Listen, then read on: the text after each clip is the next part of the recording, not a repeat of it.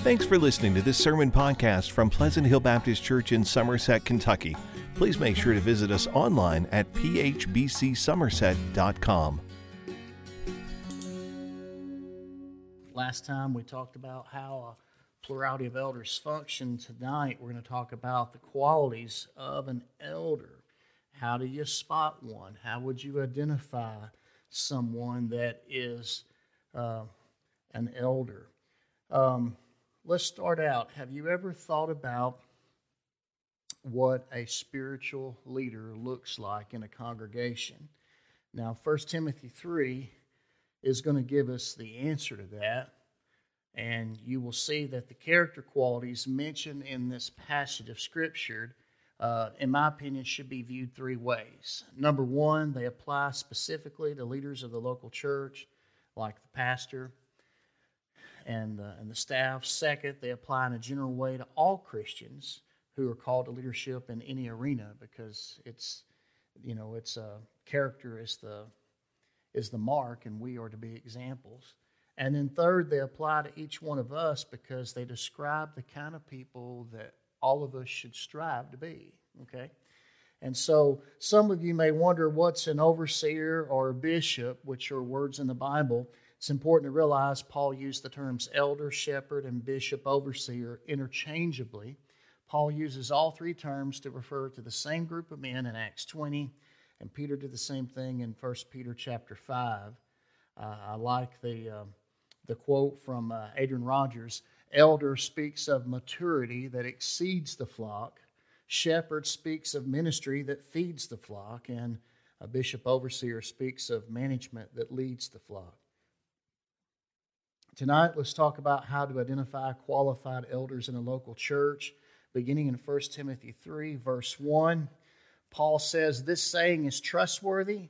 If anyone aspires to be an overseer or bishop or pastor, he desires a noble work. Um, someone that aspires to be that has to have a desire and that desire comes from God. And so the first thing you want to look for is look for a call to ministry. Look for a call to ministry. Uh, they said that Spurgeon noted that the call to ministry begins with an intense, all absorbing desire for the work. In other words, that comes from God. God puts a, a God given desire in your heart to serve Him and when He puts that desire in your heart and places that call in your life, you're not going to be happy doing anything else. I'll just say it that way.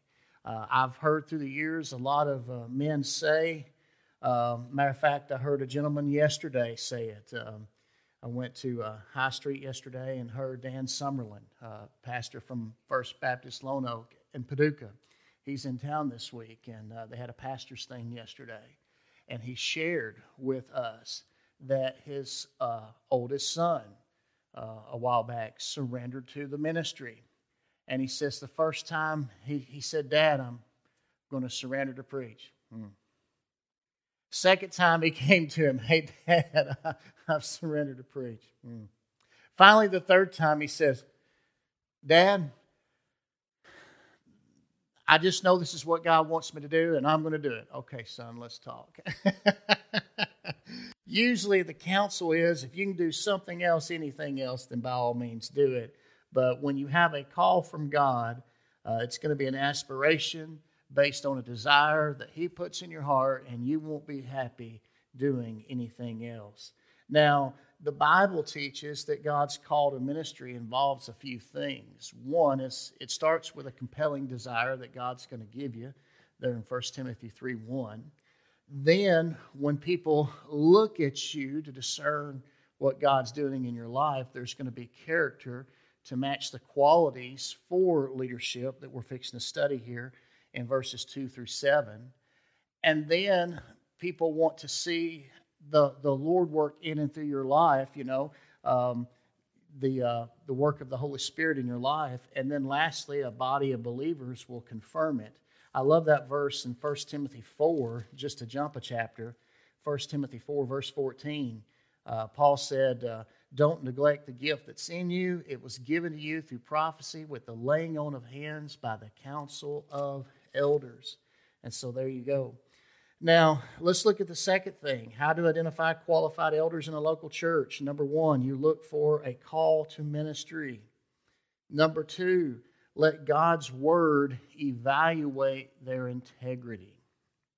Now, what do I mean by that? Well, let's read a couple of verses.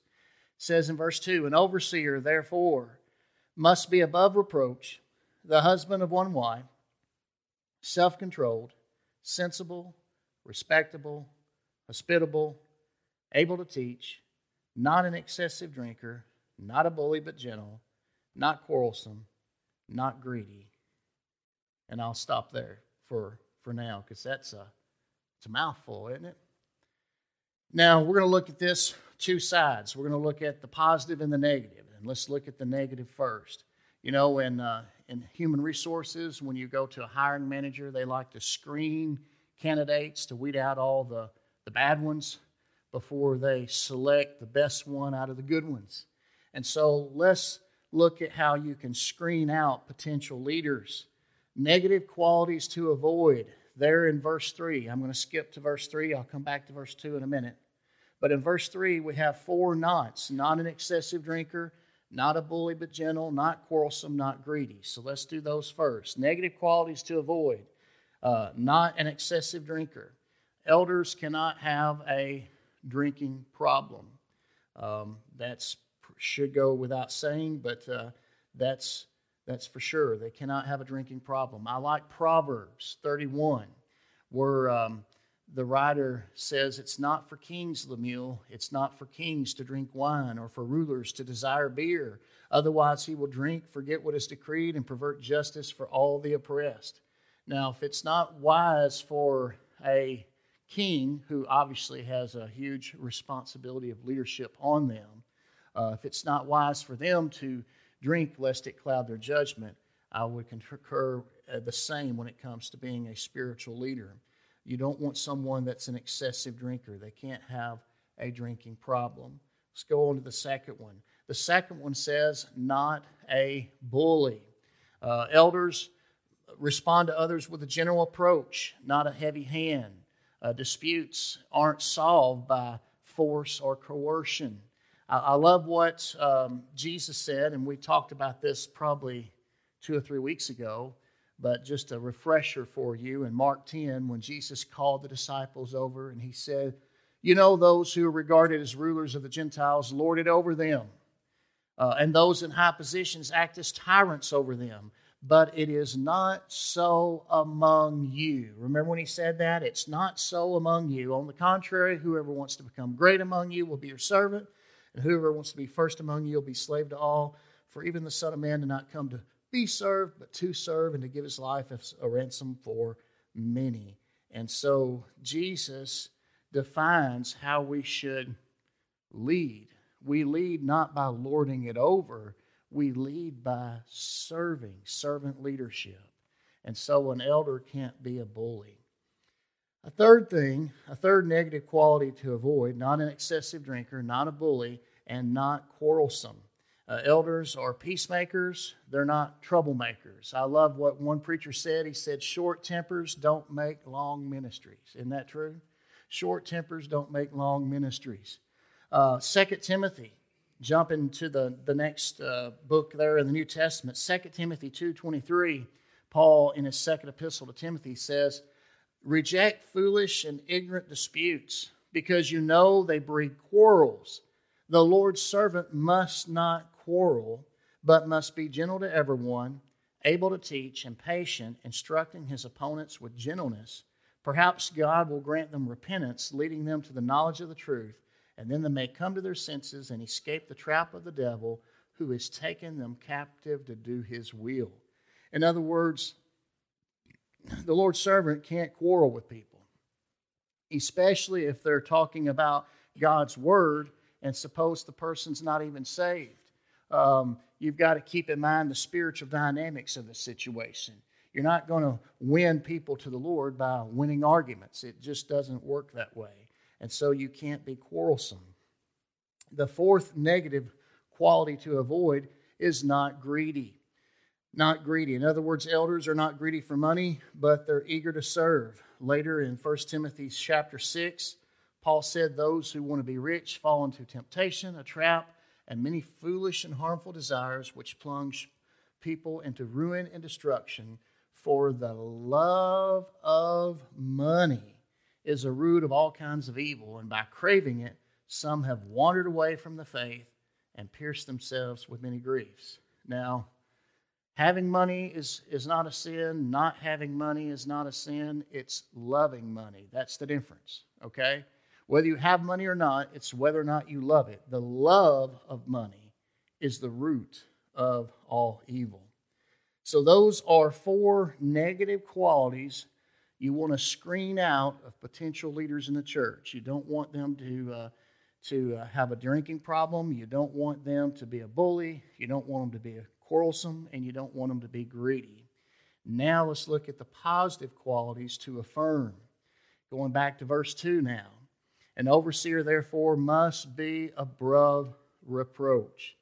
This really is the headline for everything else, okay? Above reproach.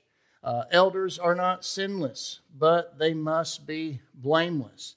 To be above reproach means there's nothing that you can fault them with in their life. There's nothing that you can lay claim to that sticks, okay, if you make an accusation. Let me give you an example of that. In the Old Testament, we have the story of Daniel in chapter 6.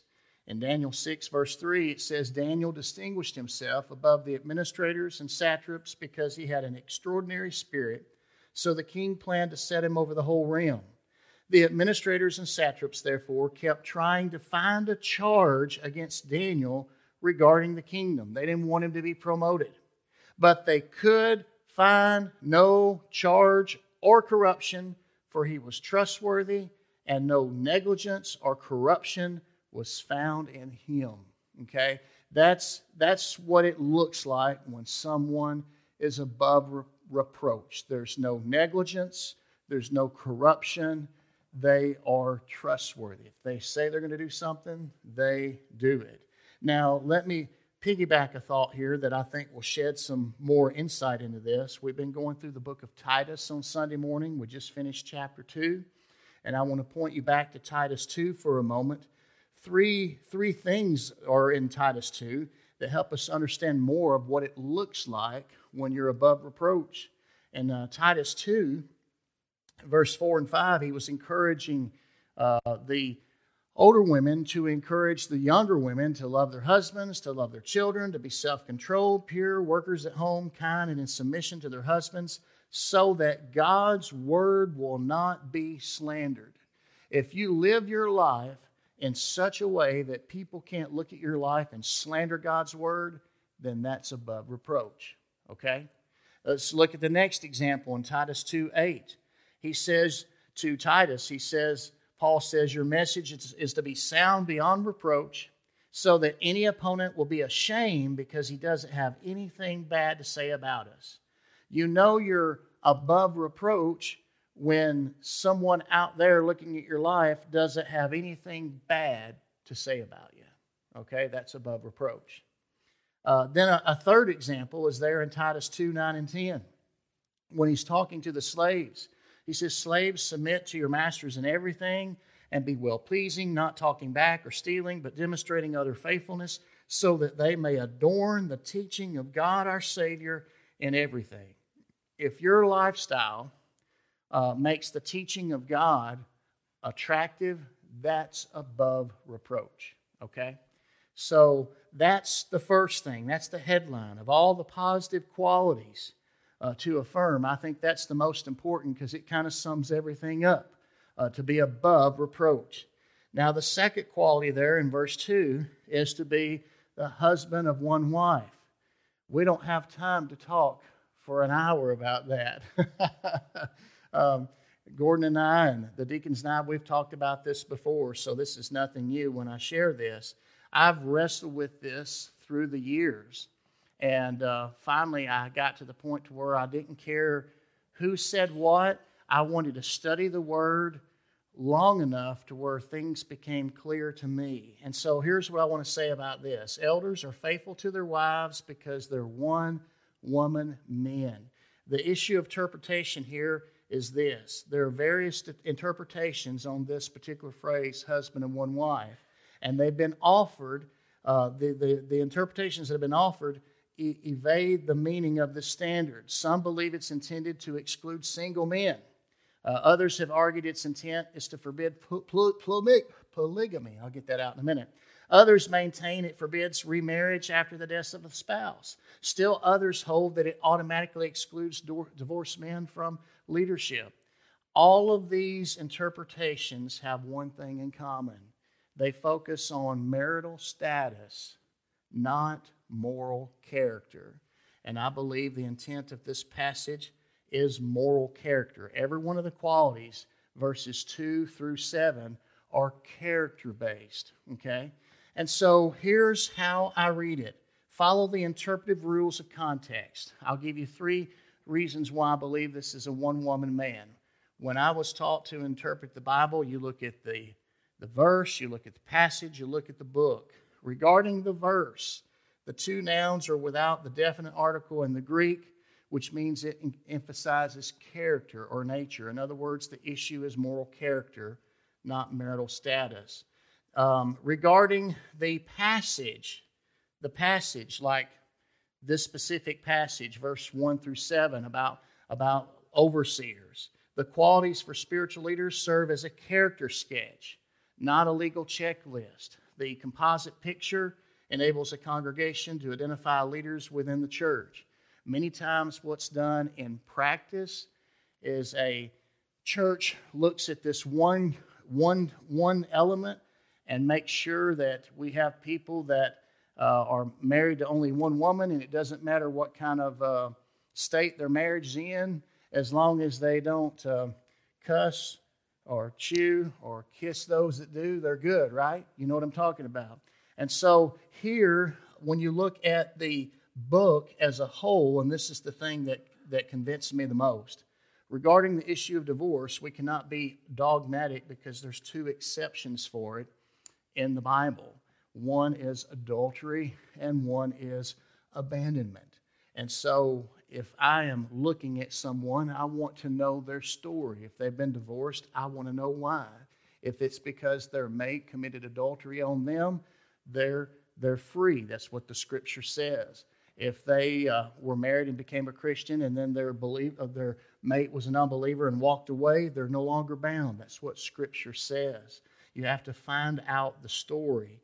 The, the other thing that convinces me the most is when you look at 1 Timothy, there are three character sketches one for uh, overseers here in chapter 3, one for deacons in chapter 3, verses 8 through 12 and then a third one for widows in 1 Timothy chapter 5. And if you look at that, uh, in 1 Timothy 5, verse 9, it says, No widow is to be enrolled on the list for support unless she's at least 60 years old, has been the wife of one husband, and then it goes into other qualities. Now, if you read all of 1 Timothy 5, you'll discover something. You'll discover that Paul counsels the younger widows to remarry, to settle down, to love their husbands, raise their kids, and, and be productive and not be a busybody.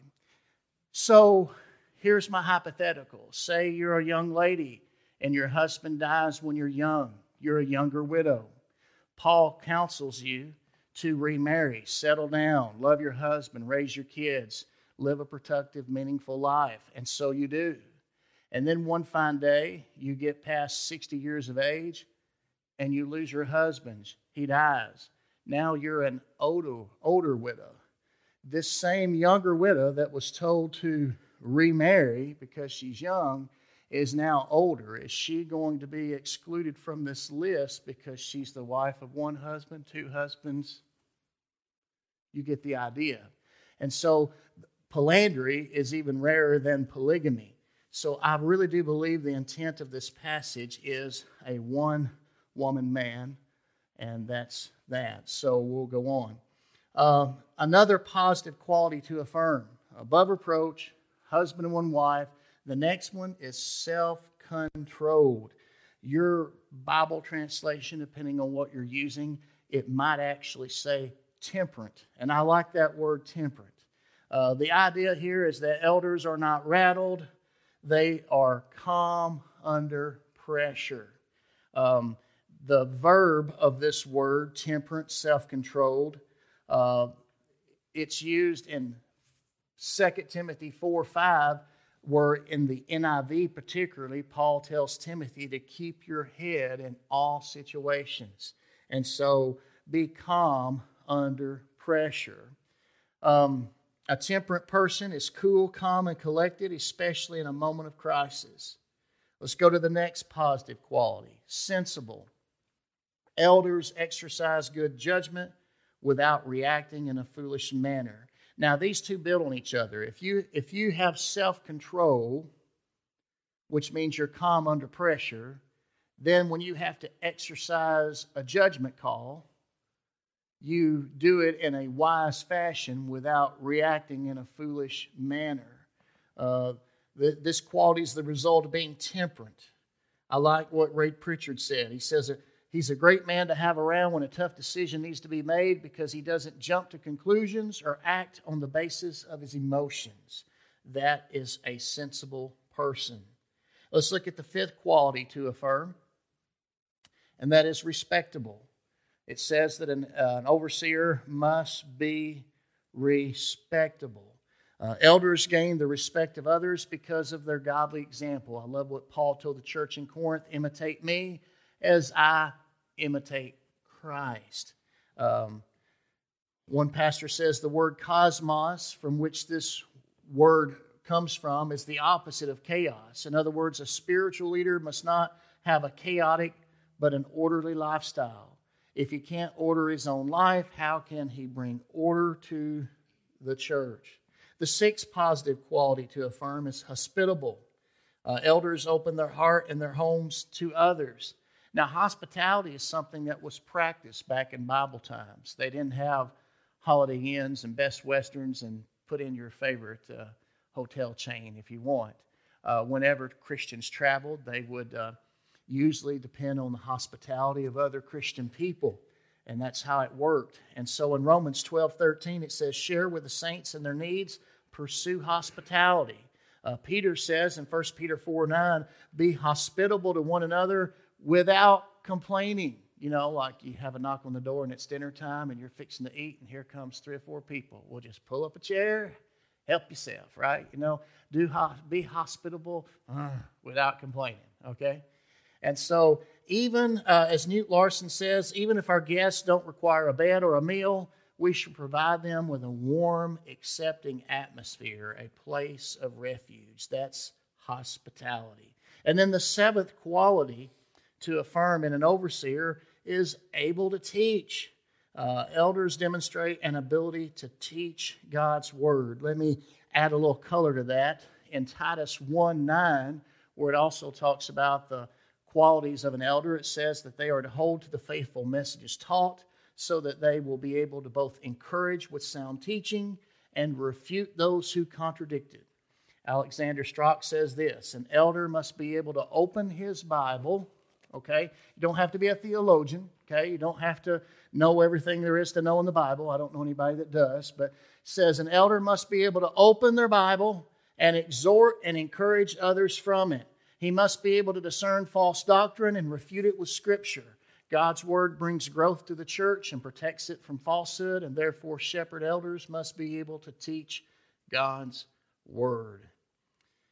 So, we've been talking about how to identify qualified elders in the church. We talked about looking for a call to ministry. That's number one. We've looked at letting God's word evaluate their integrity, and we spent some time in verses two and three negative qualities to avoid, positive qualities to affirm. Now, number three, Look at how they lead their family. Let's pick up in verse 4 and 5. He must manage his own household competently and have his children under control with all dignity. If anyone does not know how to manage his own household, how will he take care of God's church? You know, in, um, in John Bunyan's Pilgrim Progress book, uh, there's a character called Talkative, and he's described as a saint abroad and a devil at home. This can happen. You can play the part of a leader at church, but at home, where we're most known, most real, and most vulnerable, that's when our true nature is exposed. And so, failure in the home indicates serious trouble. And so, you have to take care of home before you can lead others. Or, as Adrian Rogers says, if you ain't getting it done at home, don't export it. I love that. Okay. Um, Lynn Anderson says if a man's life cannot stand the scrutiny of his wife and kids, we dare not put our souls under his care. If he's not able to maintain healthy relationships at home, why would the church want his advice, much less his spiritual leadership? And I like what Ray Pritchard says. Uh, this doesn't mean that they have a perfect marriage, doesn't mean that they have a perfect family.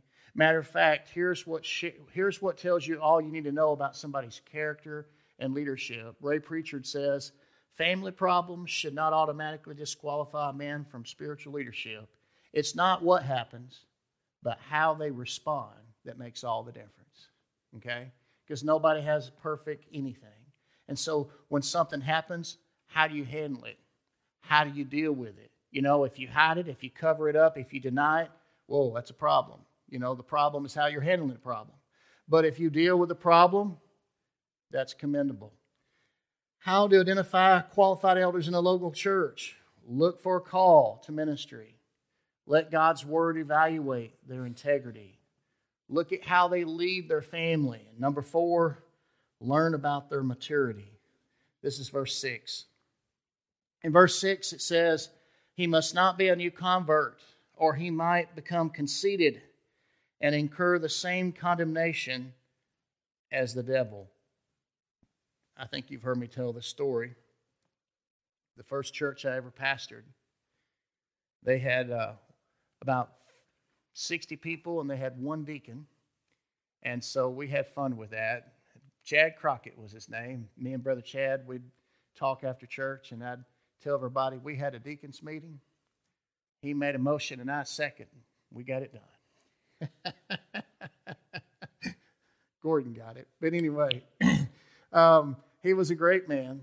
And, um, you know, we, would, uh, we had fun with that.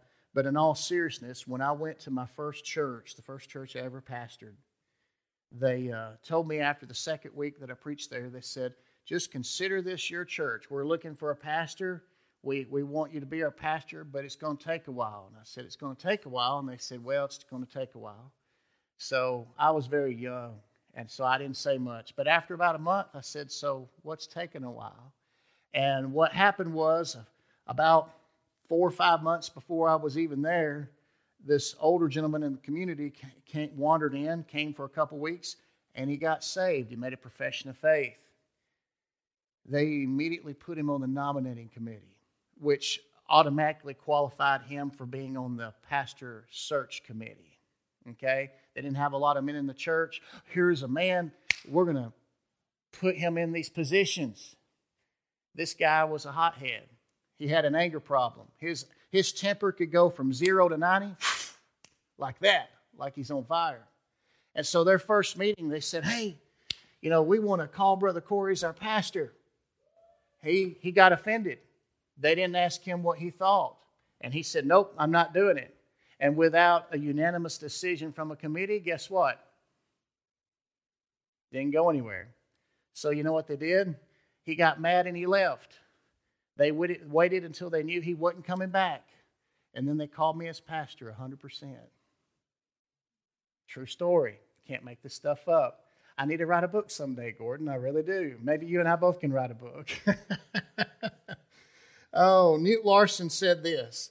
He says, though a recent convert may be adept in finances or business management, for church leadership, there's a more fundamental requirement and that is the spiritual depth of the individual that can only develop persistently and faithfully over time. Paul recognized that the new believer who had an undeveloped faith could easily become proud if thrust too quickly into church leadership. You know, I can I can remember a few years ago, probably a couple decades ago, and since this is streamed, I won't name names, but I can remember a well known athlete celebrity that made a profession of faith. And his pastor, who's well known nationally, uh, said, Come here, you're going to stay under my leadership. Because he didn't want this guy to say, Oh, I'm a Christian now. I'm just going to launch out and do this stuff because he's known and he's a celebrity and all of those things. He knew that if he just let him just follow his impulses, pride could get the better of him. So he put the brakes on him and said, You're going to you're going to be under my leadership and under my wing for a while. Uh, Ray Pritchard says it this way It takes a lifetime to grow a good leader. So don't spoil the process by elevating someone too soon. So much of what we need to know can't be learned quickly, nor can it be learned in a classroom. And the things that really matter are discovered only in the laboratory of life. And so it takes time. Okay, it takes time. How to identify qualified elders in a local church? Look for a call to ministry. Let God's word evaluate their integrity. Look at how they lead their family. Learn about their maturity. And the fifth and final point here listen to those in the community. Look at verse 7. Furthermore, he must have a good reputation among outsiders so that he does not fall into disgrace and the devil's trap. I like what 2 Corinthians 6 3 says. Uh, Paul was talking to the church at Corinth. He said, We're not giving anyone an occasion for offense so that the ministry will not be blamed. I like even better what the old NIV says. Same, same verse. We put no stumbling block in anyone's path so that our ministry will not be discredited. Okay? Don't put a stumbling block in somebody's path so that your ministry is discredited. When you look at people in the community, um, they ought to go, yeah, that's a, that's a godly person. I like what Ray Pritchard says. He says the phrase good reputation is literally good witness. In other words, what kind of witness do you have with people outside the church? Oft, all too often, we neglect to consider a man's reputation in the community, but sometimes the voice of people can be the same as the voice of God. And so this touches a man's reputation, uh, his neighbors, his friends, his co workers, even his non Christian buddies. The godly leader ought to be admired by those outside the church. They may not understand why you do what you do, but they notice there's a difference. So, how can we live in such a way that our reputation enhances our t- testimony of Christ and doesn't take away from it? Now, let's kind of back up for a minute. I've gave you a whole lot here. We've plowed a, a field pretty good. So we've looked at a character sketch on how to identify a spiritual leader in the church. I've given you five things to look at, five, five, five ways of looking at their life. You know, I remember uh, there used to be a men's shop when I was growing up. There was a men's shop there in my in my town, and anytime I had to go get ties or a suit or whatever, I went to the men's shop. Matter of fact, I can remember in the county I grew up in, just about every small town had a men's shop. If they didn't have what you was looking for, you could go 10, 12 miles down the road, and there was another one. Now I can go to those same communities, and there ain't any more men's shops anymore. But that's a whole other story. But you go to that men's shop, you'd try on a suit or whatever it is you're just trying on, and they had like this. Uh, inlet here. Ladies, you know what I'm talking about. It's got like a three or four way mirror. And you walk, you step in there, and I see more of me than I've ever wanted to see. You know what I'm talking about? You see me from this side, and that side, and this side, and that side. Well, that's what I think of when I think of this character sketch. A lot of times when we look at someone, we're like, oh man, we're kind of like, uh, remember Samuel when when he was told by God to go to the house of Jesse and anoint the next king. And so he, he went to Jesse, the father, and said, I want you to bring all your sons because God's told me to, to anoint one of them as king. And here come the oldest. And he went, Oh, he looks so kingly, right? Oh, this has got to be him. Nope, that's not the one, says the Lord. Well, maybe it's the next one. And you know the story. He went through every one of finally the prophet said, You got any more boys? Well, yeah, just a scrawny runt. He's out in the field. We'll call him. And as soon as they brought David in, who was the youngest of the family, the Holy Spirit said, That's the one. That's the one. You see, we like to judge by appearances, but God knows the heart. And so when it comes to the character sketch of a leader, we might look at their life from one angle and go, man, they look like they've got it all together. But you've got to look at all of these angles.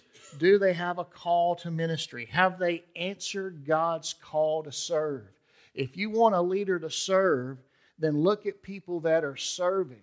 Don't don't give somebody that's not serving a title and think that's going to make them serve because it doesn't work that way.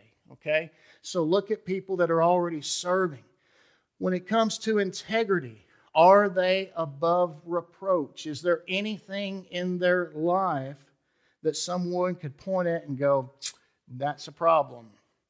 Now, again, they don't have to be perfect.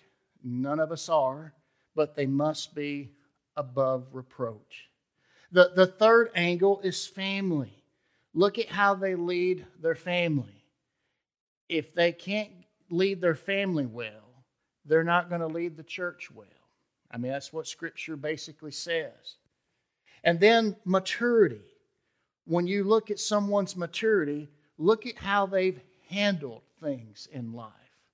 Uh, maturity is one of those things that we demonstrate when things go sideways, things get crazy, and we don't. Okay? Oh, yeah, I saw this person the other day, and, you know, he knocked on the door, and they came to the door, and they were angry, and they just really gave him, I mean, they chewed him up one side and down the other, and you know what? He just smiled and prayed for him and went right on. That's maturity, okay? That's maturity. So, have they demonstrated growth in Christ likeness over time? And then the fifth area is a reputation in the community. Do they have a good witness among those that are outside the faith? So when you look at this character sketch, it's like a five sided mirror. And it's critical look, to look at all five areas of a man's life when in evaluating is this person fit for leadership. Now, let me kind of bring this to a point here. What I would challenge you tonight is this. You might say, Well, Corey, I appreciate you breaking this down, but, uh, and this can be helpful for the church when it comes to, you know, knowing what a, a leader looks like, but that's not my, my calling. That's not what I want to be, or I don't want that responsibility. So thanks, but no thanks. Um, before you write this off as saying, well, this, this has no relevance to my life, You've given me some information, but that's all. Let me say this um, these leaders are to be examples to the flock, okay? And so they, by example, live a life that all of us should aspire to be. We should all aspire to have a good reputation in the community. We should all aspire to mature in our faith and in our grow up in our salvation. We should aspire to have a healthy, godly home. We should aspire to be people of integrity that are above reproach, okay? And we should aspire to serving God in ever how He has called us and gifted us to serve. So, in that sense, this, this touches all of us. And so, I want to challenge you tonight to look at these seven verses sometime this week and ask God to search your heart as you stand before this five way mirror of the Scriptures? Are you clear on your calling? Is there a character flaw that the Holy Spirit wants you to eh, be honest with Him about and address? Is there a um, is there an issue in your family that you need to, you know, pay attention to and deal with rather than letting it fester? Is there a maturity issue? Have you been growing in the Lord, or are you kind of stagnant and stuck? And what about your reputation among those outside the faith? Let the Holy Spirit search your heart. Let Him identify an area that you may need to deal with, and then have the courage to act.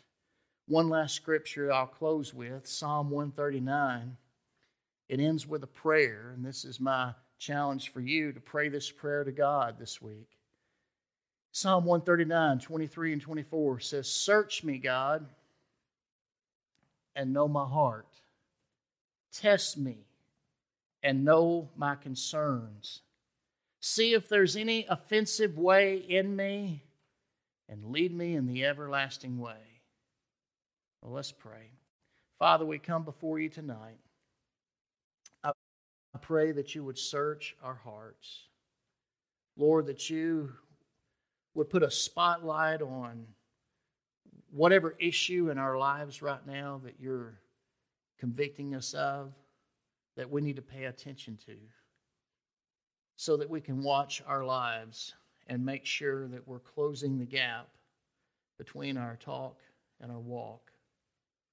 Father, I pray that you give us the courage to trust you, to obey you, and to be faithful to you. Father, have your will and your way in our lives. In Jesus' name I pray. Amen.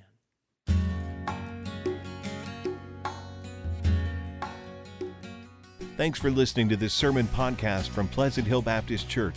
To learn more about the church, find out meeting times, or learn how to contact the pastor, please visit phbcsomerset.com.